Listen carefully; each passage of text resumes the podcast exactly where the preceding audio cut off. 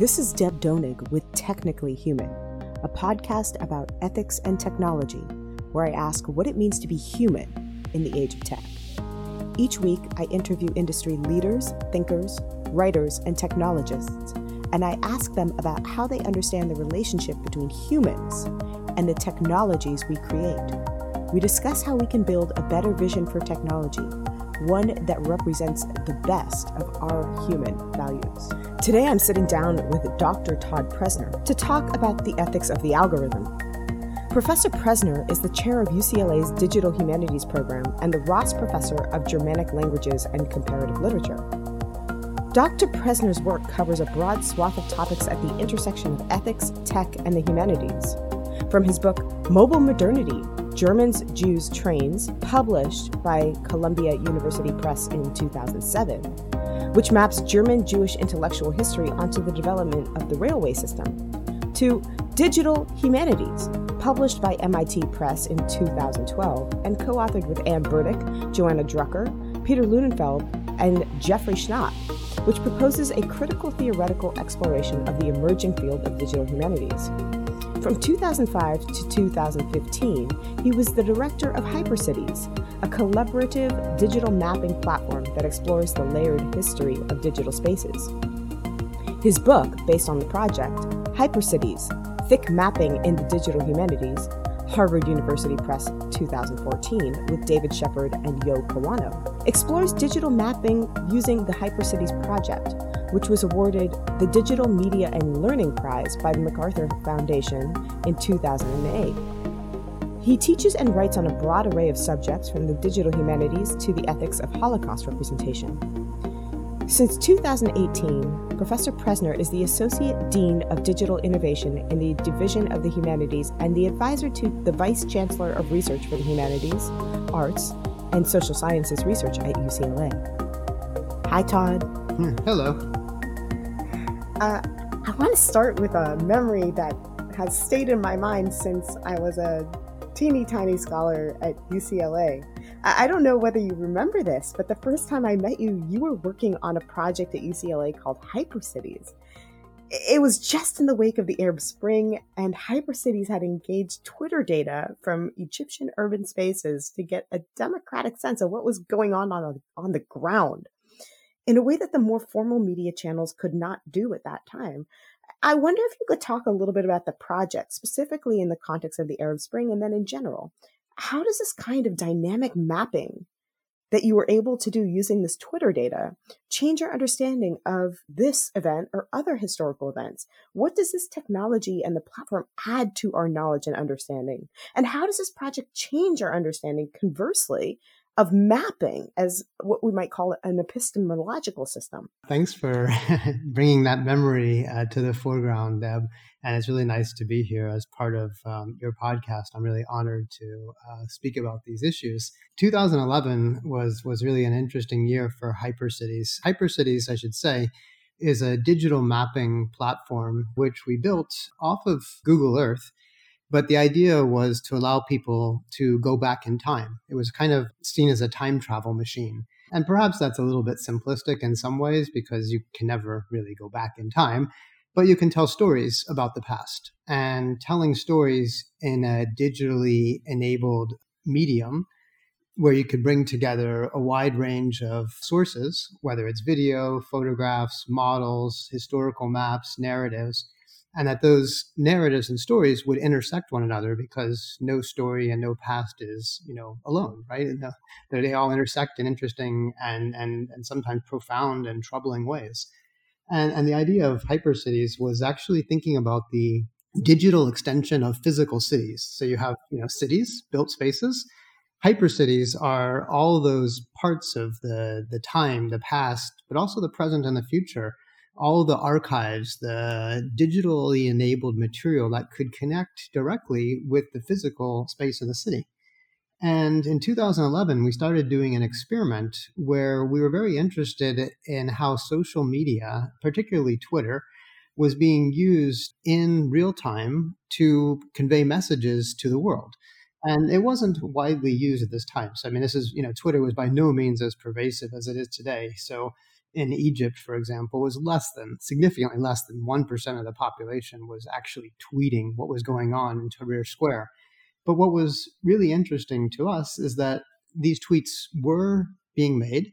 They were often being made in real time and from real spaces. And we knew that because phones began to have uh, GPS enabled geolocation of tweets. And we thought it would be great to actually visualize these in real time.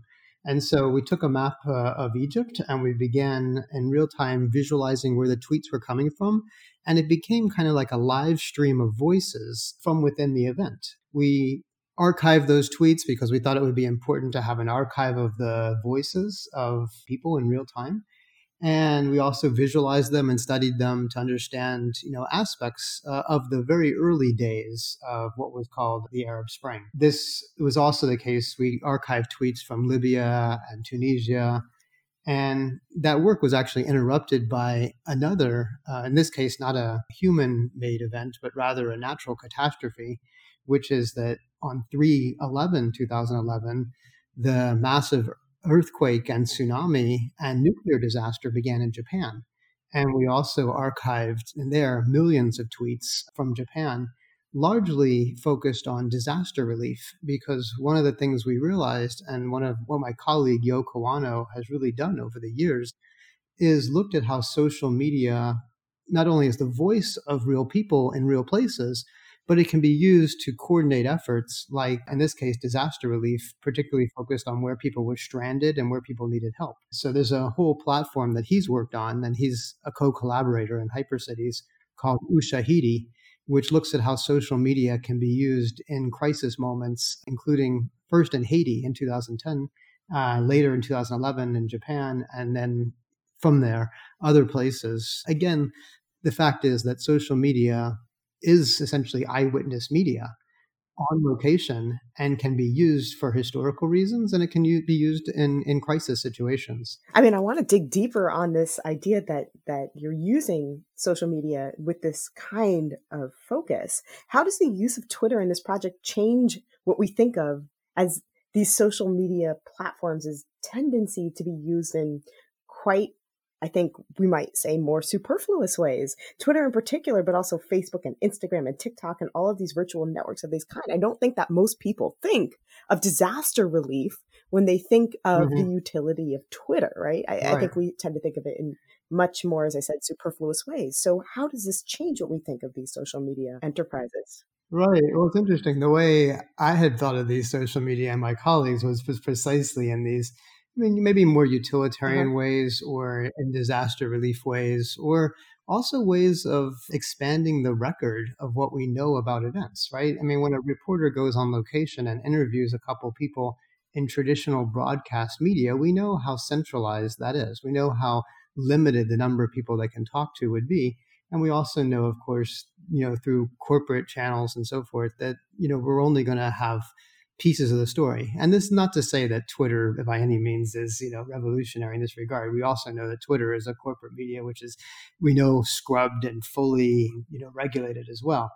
But I think that it's interesting to talk about the bar of access that exists for participation in these media.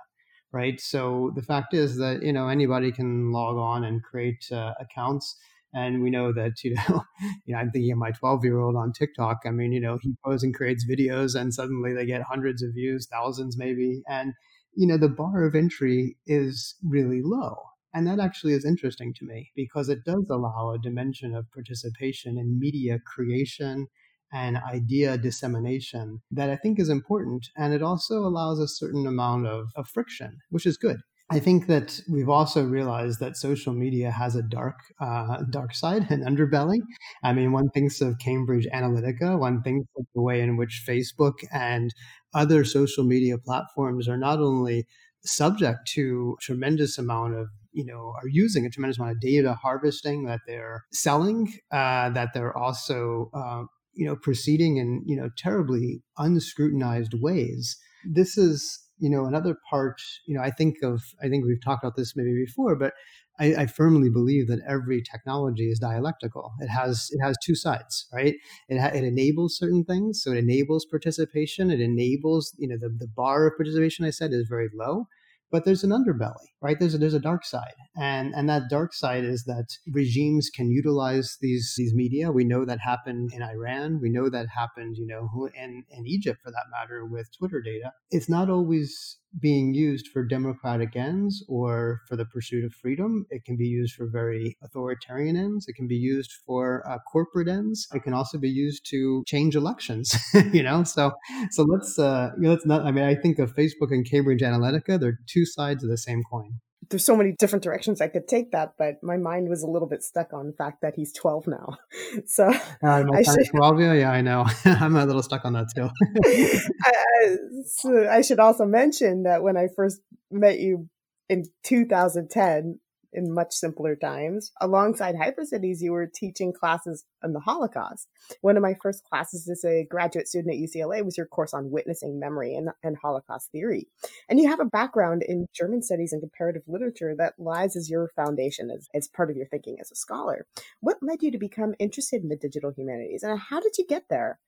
How does your background as a humanist inflect your understanding of the digital? Oh, that's a that's a great question. Thanks for thanks for asking me that. I guess you know part of it I, I blame on my parents in a good way, which is uh, for having the foresight to you know buy me a Commodore 64 when I was uh, in sixth grade and teaching me how to program in BASIC and Fortran and and actually writing my own kind of multiplayer computer games, you know, when I was when I was a kid. And that was, you know, they were not very graphically intensive by any means. This is not Fortnite. This is basically like Zork. And uh, and the idea was, you know, I was really interested in in how you had this machine that can be that could be programmed, that could be, and, and that there was a certain amount of media creation um, that was so open ended in, in how it worked. And so I think that was part of it. But the other part of it was I went to Germany um, for the first time in the mid 1990s, right after finishing um, my undergraduate education. And it was a really interesting period in German history because basically Germany had, you know, had been there was East Germany, there was West Germany until 1989, 1990 when the wall came down. You had a country being put back together again. I literally stitched back together in the case of Berlin. And it was a massive architectural urban planning issue, but it was also as much a social issue and a historical issue and a political issue. How does Germany come to terms with all these different layers of the past, right? The fascist past, the communist, you know, past, which is of course right up until, you know, the, the fall of the wall, but also, you know, thinking through about what, what is Germany as, as, as a nation, as a country, as, as a, as a culture.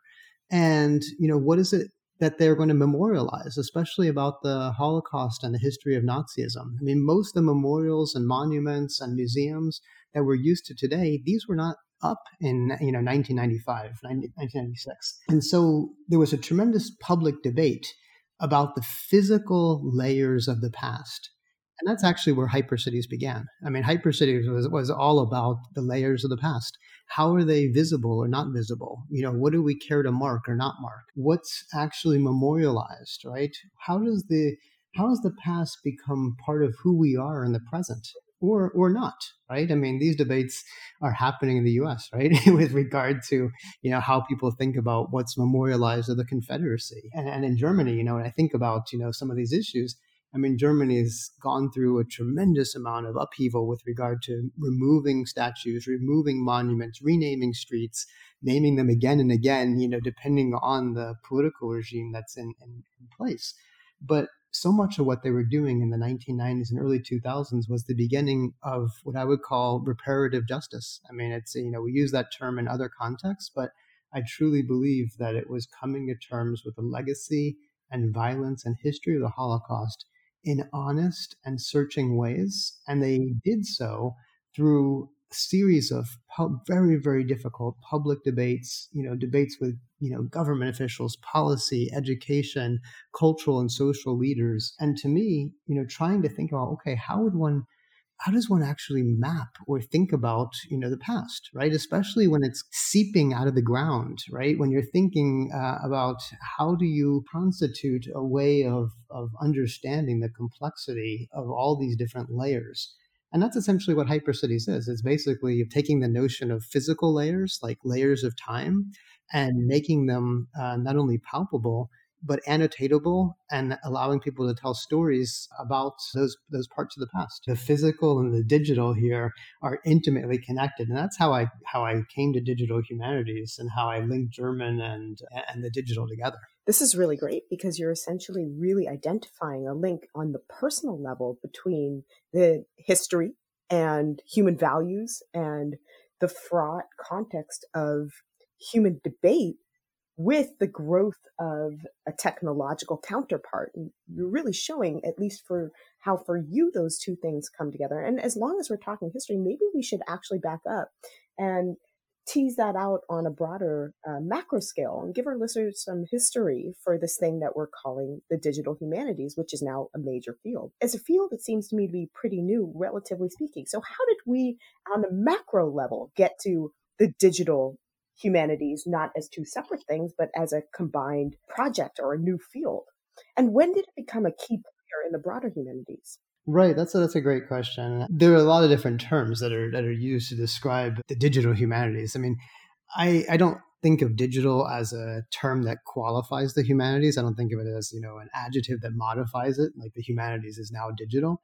But actually, what does it mean to bring the digital or the computational Uh, so as a method, right, as, as a set of methods together with humanistic inquiry and methods. So the two stand on their own. They're not in tension with one another and they're not one modifying the other. I think of the digital humanities as kind of a collective singular. So again, bringing computational tools and methodologies. Digital, you know, by definition means quantitative, right? I mean, it refers to the digits, it refers to counting. And so, you know, what do computers do really well is they, they, they count. They help us to analyze using quantifiable means and metrics that's ostensibly at loggerheads, you know, with the humanities, which, you know, really is about narrative. It's about ambiguity. It's about complexity. It's about, in many ways, it's, it's kind of about the qualitative, right? I mean, certainly the historical and humanistic and literary fields harness the imagination, speculative thinking, language, expressivity, art, music in ways that sometimes, you know, are not, you know, are not quantifiable.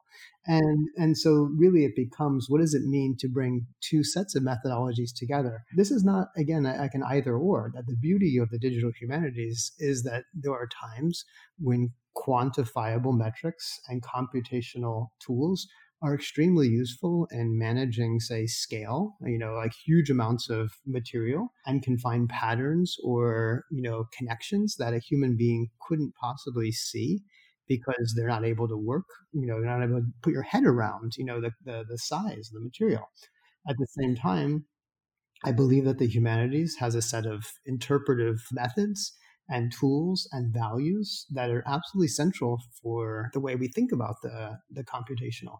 In fact, the core questions of ethics, you know, which are really central to my work, that come out of the humanistic traditions, I think have to be brought on the way we think about the computational. Computational work is never neutral or value free or objective.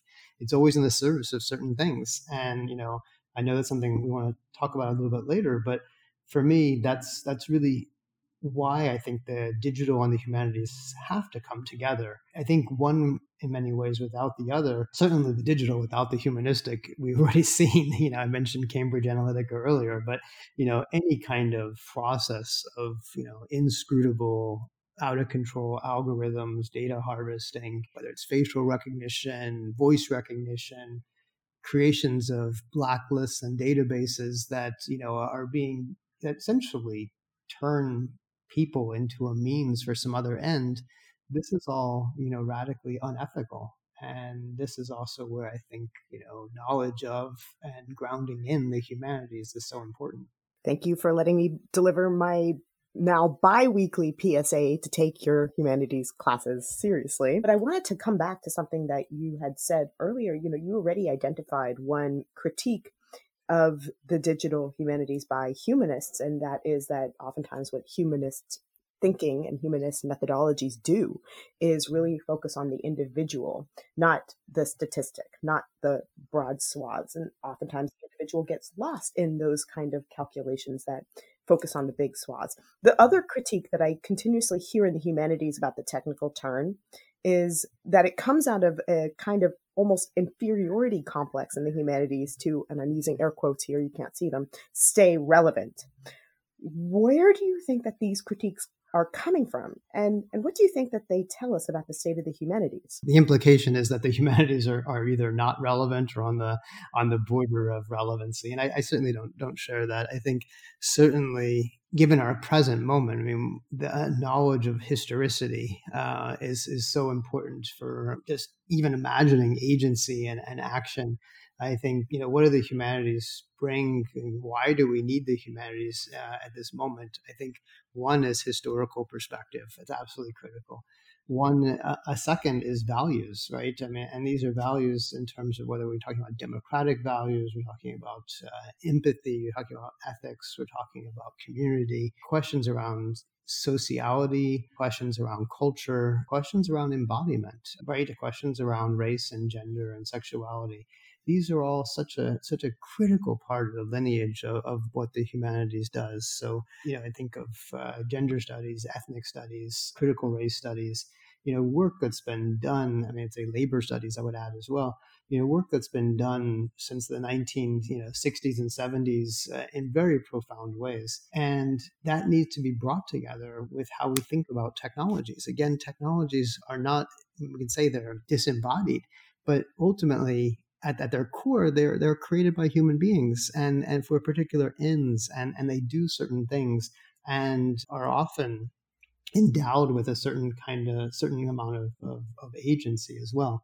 So I would say the humanities are really quite relevant for any discussion uh, uh, about technology. And as soon as you cut the humanities out, I think you're in uh, you know a very dangerous uh, a very dangerous place precisely because you you've created a, a technified and and really a disembodied understanding of, of how you know of how technologies can operate or how they do operate let me just say that you know as regard to thinking about the humanities you know being i would say even more relevant. I mean, think about, I, have tended to use the, this is another hyper term, but uh, the term hyper object is a term that Timothy Morton had coined a number of years ago to talk about issues or projects that were simply just way bigger than what any one person or discipline could possibly deal with. So, as an example, like, you know, environmental catastrophes, biodiversity loss, the Anthropocene, those are examples of, you know, they're, they're issues that are so big and, and, and so profound that you know you need the perspectives of many different disciplines to address them. You know you need you know biologists and you need climate scientists but you also need sociologists and you need humanists because the issues are so complex. Think of like the another example would be like the you know mega city. You know how, how does one study a city right? You know you could study it from a perspective of architecture or planning i suppose but that's only part of it because what about lived experience? What about sociologists? What about culture? What about you know song? What about uh, lived experiences or you know i mean the pandemic that we're currently in. I mean we all know that this has a significant as much as it's a medical and health crisis it's also a social crisis and an economic crisis and a cultural crisis right? And we already know how differentiated the effects of the crisis are on rural communities of black and brown communities. We cannot approach these large scale problems whether it's you know megacities the environment uh, health pandemic in, in ways that are limited to just singular disciplines. Uh, we need, this is why we need the humanities together with the social sciences, together with policy fields, together with the hard sciences, together with the medical sciences. That to me is a way that the humanities are not only relevant, but that the humanities can actually lead right? The humanities, humanistic questions need to be at the forefront in how we're thinking about whether it's a response to the pandemic or the future of democracy or, you know, environmental catastrophe uh, or megacities. I mean, if, if the humanities are not really at the forefront here, not only is something very profound being left out, but often the solutions that are being found tend to be essentially not particularly human. that is to say, they tend to be maybe engineering ones that or ones that are technical, but they fail to understand the social specificity or the cultural specificity or the particular embodiment, uh, especially around issues of race and gender, that you know are, are absolutely profoundly profoundly part of, of the very you know problems that we're looking at. I mean, you've convinced me. Sometimes I think I have a hard time convincing institutions or other structures that that's the case. And sometimes that division is so ossified that it's really hard to overcome it. Anecdotally, what comes to mind for me is, and maybe we can use a topographical or a, a kind of landscape to, to understand this problem because I remember when I was at UCLA, one of the deepest impressions my time on campus made on me was a stark divide between the humanities and the science or technological fields that was, in fact, very is ingrained in the very structure of the campus. The campus was notoriously divided between humanists and the sciences into the separate areas of North and South Campus. And I, as I only partially jokingly tell people, South Campus had functional air conditioning and the projectors always worked. And North Campus had steeples and gargoyles and a sculpture garden. And you could probably guess who lived in which neighborhood. But if you can't, uh, North Campus, steeples and gargoyles, was where the humanists had their home. And South Campus, which had functional air conditioning and AV equipment, was the home of science and tech and and really the two never should meet so went the topographical divide. But but i've been gone for a few mm. years. Do you see a lot of cooperation between technologists and humanists on campus? And if so how do you understand that shift? You know i, I do. And, and and more and more so. And, and it's really great that the boundary between north and south so to speak on the ucla campus is starting to erode. Uh, I can't say that it's gone. there's no, no, no question about that. But nevertheless, you know, there are approaches now. I mean, especially with regard to what's been called, you know, at UCLA Data X. Uh, data X is precisely not just data sciences, but also data cultures, data societies, approaching, you know, data narratives. And I would also add data justice. Like, how can big data be used for social justice ends, which I can talk a little bit about a class that I teach on, on exactly this issue. In order to realize such a class, you need folks from the computational sciences working together with folks from the social sciences and the humanities and the arts in order to, again, imagine those, those interlinkages. My own, you know, recently work has been on something we've been calling broadly the experimental humanities. And that's a term that I, I like actually quite a bit lately it includes the digital humanities, the urban humanities, the environmental humanities, the health humanities, public humanities.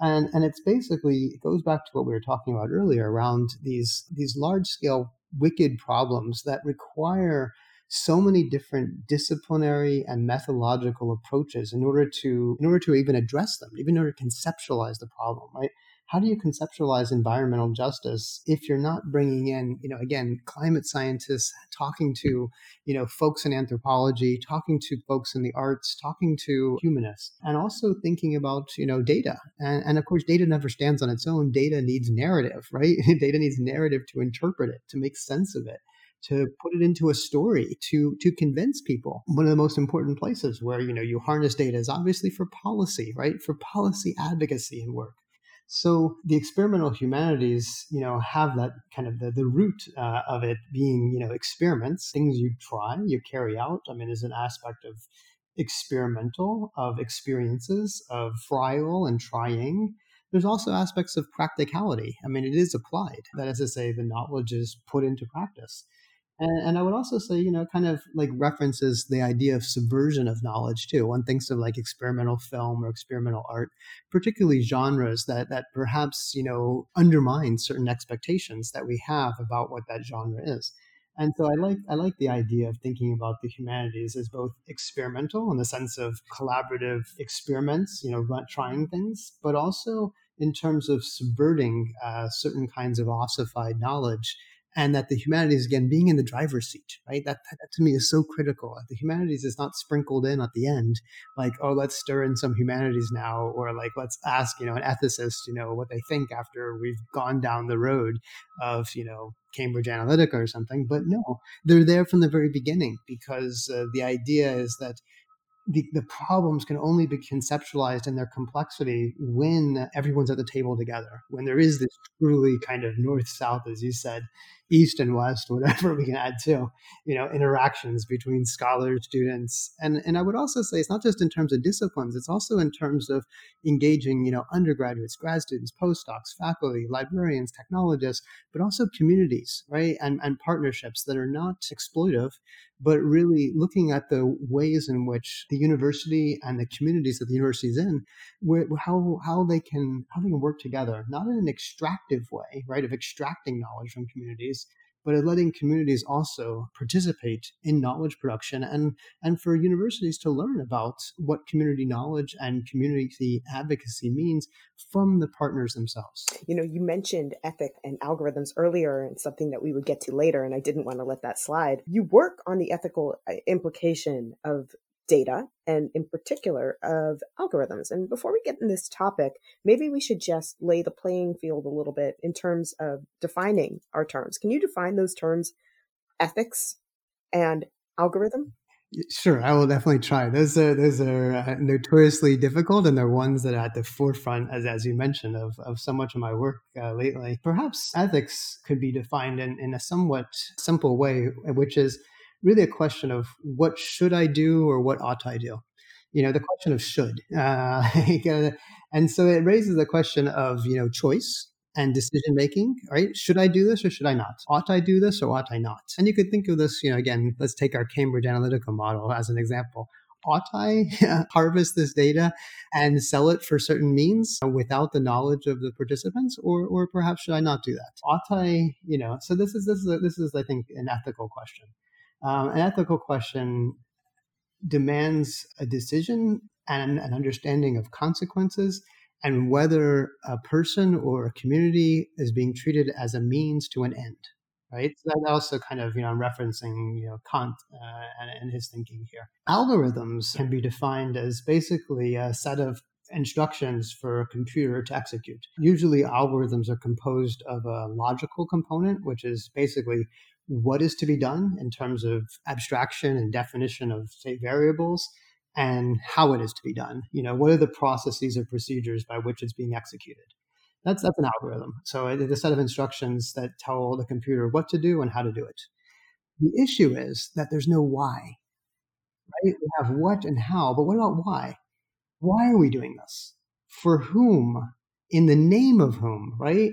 Who is doing it should it be done right? That's the ethical question. So what i'm interested in doing is bringing that very ethical question of should it or ought it to be part of how we think about algorithms. Algorithms are really good at telling us what to do or telling the computer what to do and how to do it. They're not really good about telling us why to do it. What got you interested in ethics and algorithm? What, what drove you to that to that interest Precisely because the why is left out, because the ethical is often left out. I, w- I would want to reference some of the you know work that I've been reading and kind of thinking about in this area. And I reference my colleague Safiya Noble, who is a professor of information studies at UCLA, who wrote a tremendously important book a couple of years ago, and I believe it came out in 2017 with NYU called Algorithms of Oppression and what she's looking at are unethical algorithms. So she's looking at how algorithms and code and other kinds of technical bias are built into technologies. Uh, they reinscribe racial and gender or sexual bi- uh, biases. Uh, one sees this in facial recognition software, for example, or one sees, and you can take this all the way back to like, you know, the history of criminal profile photography and, you know, the history of phrenology and these other ways in which technology and media have been used to quantify the body in, in profoundly racialized uh, ways. One looks at the way in which inequalities are, are written into programs, and not necessarily in a kind of, you know, in a, in a way that's necessarily obvious, but often in a way that automates, and in some ways, you know, to use Virginia Eubank's term, automates inequality. So, like, I mean, like profiling, policing, sentencing by algorithm, the work that, that's been happening by a number of companies where they're basically developing software that can be used by judges to assess the risk uh, and, and even the future criminality of people based on based on a set of data uh, and metrics that the algorithm has identified. So this person is more likely to be a criminal, or this person already is a criminal, right? I mean, imagine how violent that is, right? Again, the algorithm, I guess, works really well when you only do what and how. but why are we doing this? What's at stake here? Who's being affected? Right? The, the why and the who completely left out. So if algorithms do only the what, how do we get the should or what you've called the should as it relates to ethics into algorithms?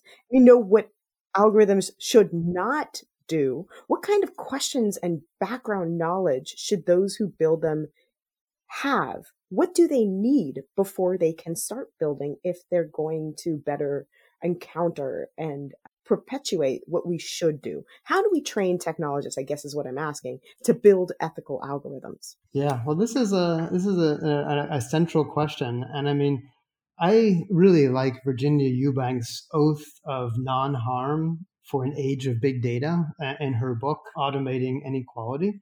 And one of the things she's advocating for is uh, for technologists to use their skills and resources to, to build bridges for human potential, to use their technical knowledge uh, not to compound or exacerbate disadvantage, but actually to overcome it, to prioritize people over, over data, and to think about how those technologies, which ultimately are, are quantifying certain things, but people are not data, right? People are not data points, and and so how do how does one think about the consequences? That's one aspect of how I think ethics needs to work. But the other aspect is to think about accountability and responsibility. So to whom are algorithms accountable, right? How are they accountable?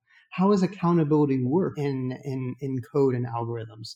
How can how can we think about again treating others not as a means to an end like say for making money or for you know whatever it is predicting criminality. That's treating people as a means to an end but as an end in themselves. And again that's that comes out of the, an ethical tradition. I also think you know about thinking about databases not as putting all this data into a single container in order to like do something with it but how can data be thought of in terms of as as hospitable like almost in a Derridian sense of, of welcoming of as a refuge of sorts?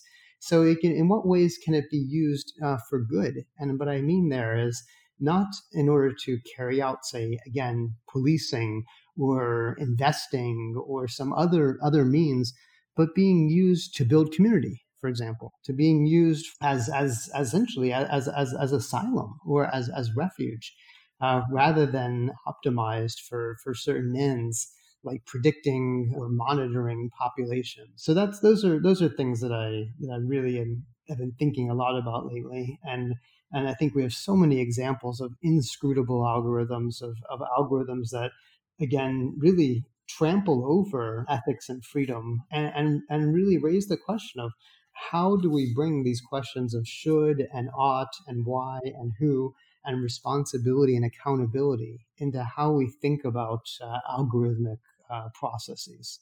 You know, there's an experience that was coming to mind for me that's actually stayed with me that I had when I first took this job at, at Cal Poly, which is a polytechnic university. There was a student at a student dinner who I ended up speaking with. He was a, a mechanical engineering major and when he asked what I was doing here, I said that I was an English professor and that I was working on building a initiative in ethical technology. And his response to me was that he didn't need it in college. He took a class on ethics in high school and he didn't really see any reason to take anything uh, beyond that. I wish that I could have given him a better answer. I, I, I couldn't come up with something really profound in the moment, but maybe you can help me answer that student and answer that question. Why should a college student in an engineering major understand and take advanced courses in college that maybe build on things in high school on the ethics of technology? Why should these humanist classes count for somebody who's planning to go into a technical field? Right. Well, I think everything you know that we've been talking about. I mean, I hope that it, it gives uh, it gives reason uh, to to why the humanities and, and why questions around society and, and ethics are, are so critical for, for technology. Again, it's it's the problem of the two worlds uh, argument staying with us, right? As if these two things are separate. Like over there is some ethics, you know, I took it in high school. I understand I should treat people nicely, and then somewhere over on the other side is technology, which is somehow divorced from these things uh, when you see things in you know the world in these kind of radically binarized way, then then of course you're you're going to say, well, they're not the same thing. But but our, but our whole point is that we we know algorithms, we know software, we know code. It does things, right? Insofar as it does things, there are decisions being made, often, you know, by the programmers and by the people who control the technologies of how it's going to operate. And insofar as the questions of, you know, again, how it operates and what it does, have any uh, implications for behavior, any implications for you know raising these questions of why is it doing this, who is it affecting, to what ends, then clearly we need to bring together ethics and and technology. You know, I think of the you know even the you know the very famous example of the so-called you know death algorithm uh, that uh, that MIT and Uber had, had had looked at. You know can can the self-driving car make a moral decision so to speak? Is it better to you know kill one person or you know four people or something depending on how old they are or something like that? Like at what point this is all programmed right? I mean this is like these are all again these these are all questions that the technologies are, are going to raise. And i mean we've been dealing with the technical, the ethical issues of technology. I mean, certainly throughout the 20th century, this is not new, and really they've they've been well before the 20th century too. But I think our technologies have accelerated, and they've also become more violent, right, and more brutal. And so I think that there's reason to, to, to think about, you know, the the 20th century in, in very very uh, you know unique ways. But I mean, you know, the weaponization of data is, is an example. I mean, how is data being used as, as a weapon for controlling uh, certain groups? We know again that differentially with regard to policing, with regard to profiling, we've had a program in Los Angeles for a number of years called, you know, predictive policing and, you know, Operation Laser used by the LAPD again, basically giving the LAPD information that's based on GIS, based on a whole set of data attributes, uh, criminal charges, parole, probation, uh, neighborhoods where crimes have taken place, in order to predict where crimes may happen again. And this is essentially a whole predictive policing uh, process. But what it does is it radically, you know, reduces the agency of people in those neighborhoods. It basically predetermines that uh, there's not only crime going to happen in these areas, but that the people living there are criminals. It differentially affects black and brown neighborhoods and uh, economically disadvantaged neighborhoods. And again, it all works by algorithm. You know, so again, how, how could you possibly, you know, separate out the ethical and the algorithmic from the lived experiences of the people that are there who are being policed and affected by these technologies which they don't even have access to because the data that's running them is not made is not made accountable to the public. So this is exactly another problem is like when the data is locked away and the technologies are locked away we don't know how the algorithm works we don't know how the data is generated. If it can't be scrutinized and if it's not responsible or accountable to anybody or if it's only accountable to those who are using it, say those who are doing the policing, what about the people who are being policed? Why, why are they not able to have a say in how these technologies work and, and also in the way the decision making is being done at the level, again, of inscrutable technology? This is very dangerous and, and very problematic you know you you currently act as the dean of digital innovations at UCLA in the division of the humanities so you are in a particularly profound and important place in this seat at a major research university to build this kind of symbiosis between the technical and the humanities and to build it so that the next generation of technologists and the next generation of humanists have the experience of that symbiosis and come to their practice and come to the field with that kind of symbiotic thinking. Where do you see the field going in the next five to 10 years? What do you think that universities could or should be building on the curricular side, on the practice side, on the research side, on the teaching side, on the pedagogical side? What kind of questions do you think, in particular, that scholars will ask mm. in this area? Yeah, that's, that's a great question. And, you know, certainly there are a number of things I think that, that I see coming forward, certainly in terms of curricular, you know, innovation and reform at both the undergraduate and, and the graduate level. And a lot of it has to do with, you know, what we talked about earlier as the experimental humanities and what I would say about that is it's also putting humanist or humanistic scholarship really in the forefront or in the lead in thinking about and conceptualizing, you know, responses and answers to these large and complex social cultural issues.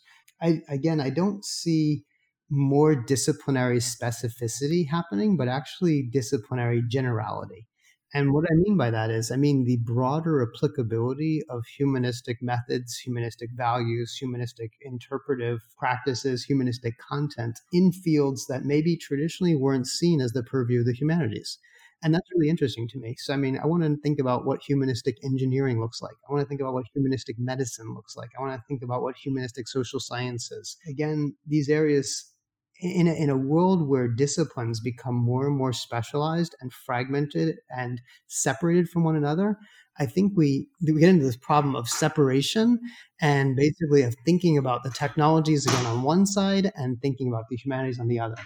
This is why I think it's absolutely vital that the humanities are not only steering these conversations, but are also participating in how these problems are conceptualized at, at, every at every level. I think more and more we're going to see curricular innovation happening with collaborations across the engineering fields, the medical fields, the computational fields, and the humanities and social sciences and the arts. Um, and the arts also bring us into the forefront of speculative practices, imaginative practices, uh, practices that bring in not just the uh, questions around the aesthetic, but also ways of designing and imagining, especially designing for difference, which I think is absolutely critical. We often design for homogeneity or sameness, and, and it's absolutely critical that we understand the, the widest variety of differences, I mean, physical, embodied, you know, economic, social, racial, uh, gendered.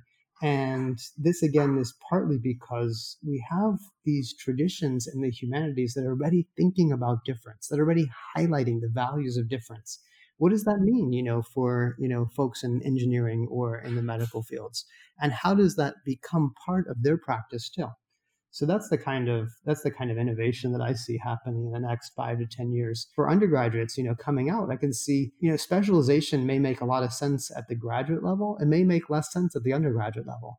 Being able to work in teams, being able to work collaboratively, being able to work across multiple fields being able to work again between the sciences, the humanities, and the computational fields these are all going to be tremendously valued skills and they really reflect i think changes in the workforce and the, the, you know the world that we're in right now.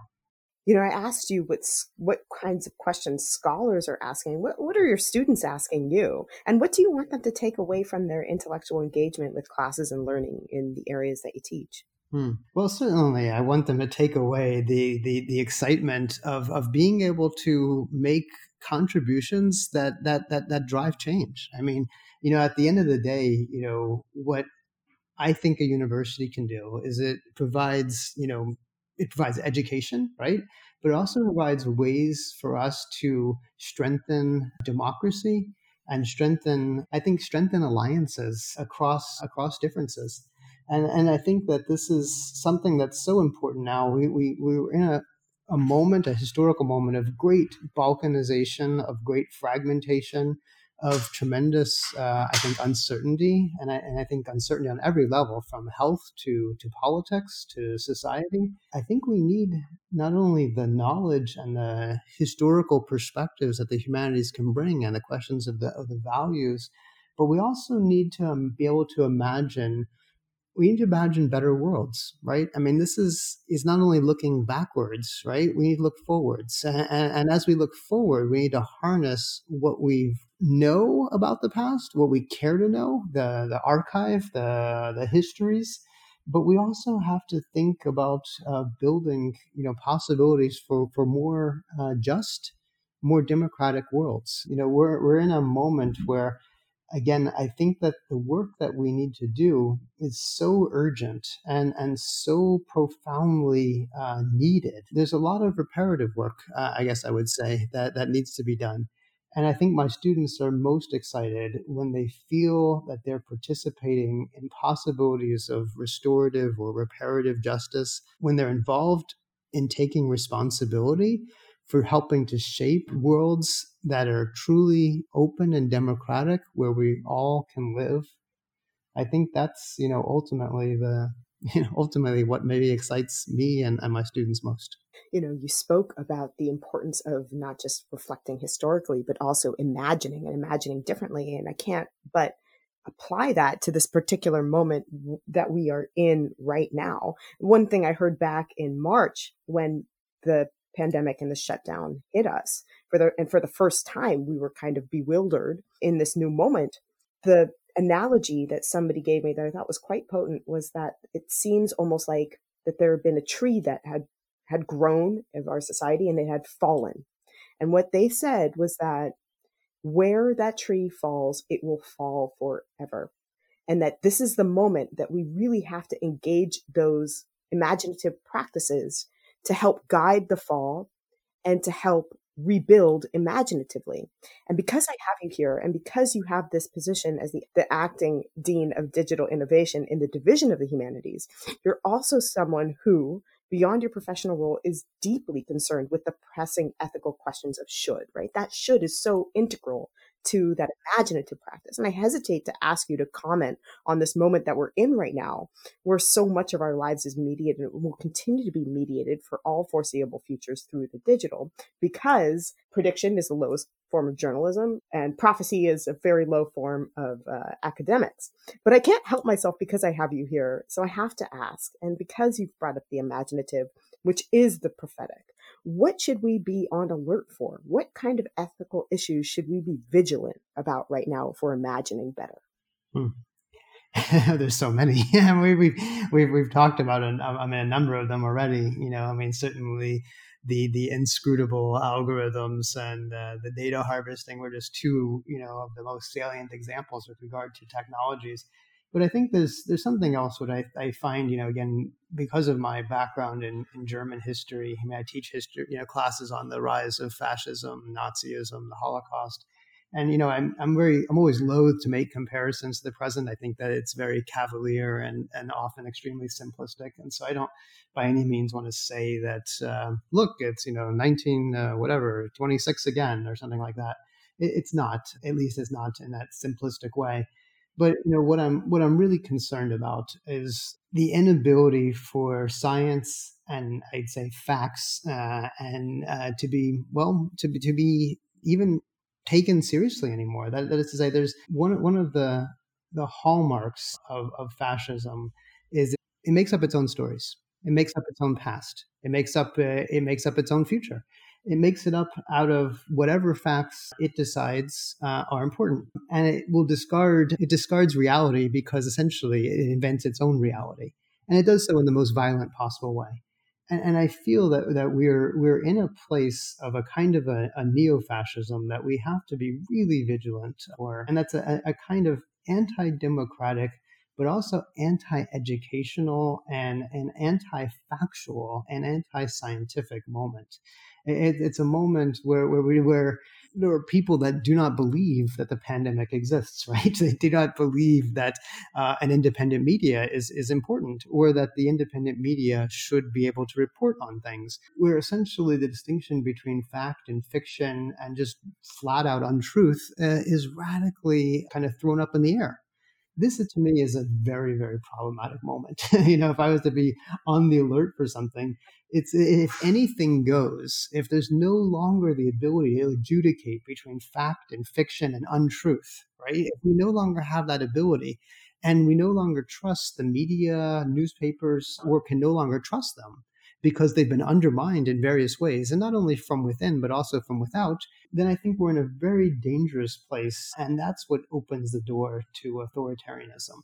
That's what opens the, the, the door, I think, to possibilities for significantly more violent uh, social structures than, than the ones that, that we're in right now. And, and I, I worry tremendously about that.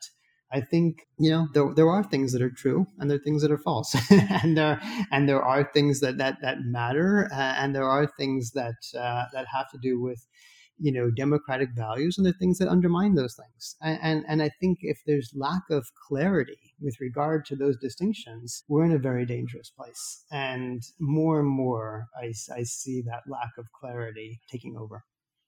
We've come to the end of our time. I want to ask you one last question that I think our audience might want to ask you if they were in my seat. What advice would you give the next generation of humanists and technologists interested in, concerned about the culture and production and consumption of tech? Hmm. Great question. You know, first and foremost, I would say, you know, get your hands wet. That is to say, uh, throw yourself in, um, make mistakes. I mean, try things out. You know, don't be afraid to mess up or fail try again, but also be generous, collaborate, be willing to listen. There's a certain amount of modesty that I think is is important that that, we all need to have because there's always going to be someone not only smarter than us, but also who knows things that are different. And knowing, you know, across difference is such an important thing. I mean, in order to to build and, and really to think and imagine differently, we have to build across differences. And so I love when someone comes to a team, you know, with a, a skill set or a knowledge set that's radically different than my own, because it's truly gonna it's gonna help bring everybody up. So this is this is the kind of advice that I that I would give is you know working in teams, working collaboratively, being generous, willing to listen, and and also to experiment because at the end of the day you know we may have models uh, of how we want to do things but new models also have to be fashioned right? This is a, this is an urgent moment for I think fashioning new models, not in an ahistorical way, right? Not in a way that's insensitive or unknowing of the past, but in a way that's speculative and democratic and about producing possibilities for I think greater access and participation, and again, imagining a world that we all want to live in, that we all can live in. Thank you, Todd. Thank you.